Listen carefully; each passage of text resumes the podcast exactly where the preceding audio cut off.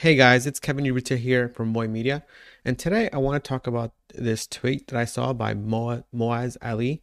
So I'm not sure if you know about Moiz, but he is the founder of Native Deodorant. They created this essentially one of the earlier D2C brands for deodorants, and they got sold to I'm pretty sure it was like Procter and Gamble. Uh, they got acquired by. So Moiz is really good. I think he's a great someone you should follow on Twitter for if you're into D2C space, growth marketing, investing. Um, he's kind of really switched his gears uh, in the last few years after he sold, but he's really still heavily um, into the DTC slash marketing space. And really, he's really a marketer, uh, not really about D2C brands, but about stuff in general. And he tweeted out this tweet last month. It says, Unpopular opinion. Nearly every D2C brand cares too much about brand. Brand advertising brand advertising when you're doing under $15 million a year is nuts. You build a brand by getting sales, not impressions. Impressions. Focus on revenue and you build a brand before you know it. And I think this is so important and it's something I also believe at. A lot of brands uh they want to become a brand even though they don't have sales. You build a brand by getting sales, focusing on what works, focusing on getting your product out to customers.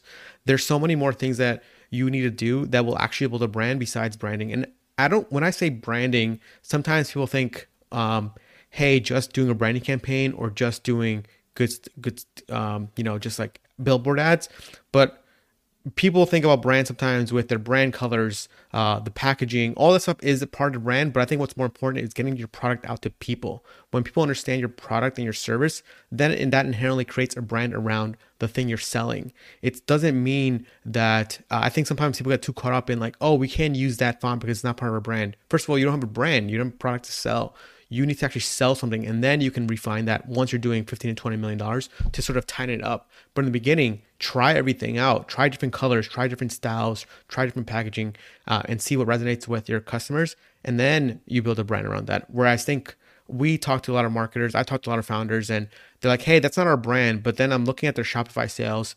They have like maybe what 10k a month? I was like you don't have a brand. No one recognizes a brand under 15 million dollars is just for your own like you know you just want to feel good about yourself. But doesn't I, don't think that matters. I built my companies without even thinking about branding but i think about sales and that inherently makes a brand. Um, so i think what he's saying is 100% right.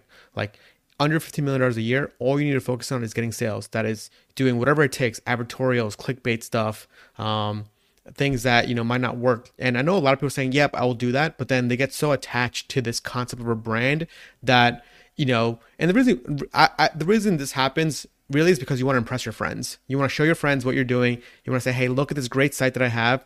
Um, but really, what's more impressive is revenue, sales, getting customers, keeping your business alive. Um, and I think too many people are focused on, hey, what would my friend think if they saw this ad? Um, but again, that's not their business. It's your business. You, you're the one that's putting in your own money. So you need to focus on what's going to make you sales. Again, like anything in life, people care so much what other people think. But really, you should be caring about is, am I making money? Am I growing my business? And is this providing the lifestyle that I want? Um, so those are some concepts to think about. I think you know what it says 100% right.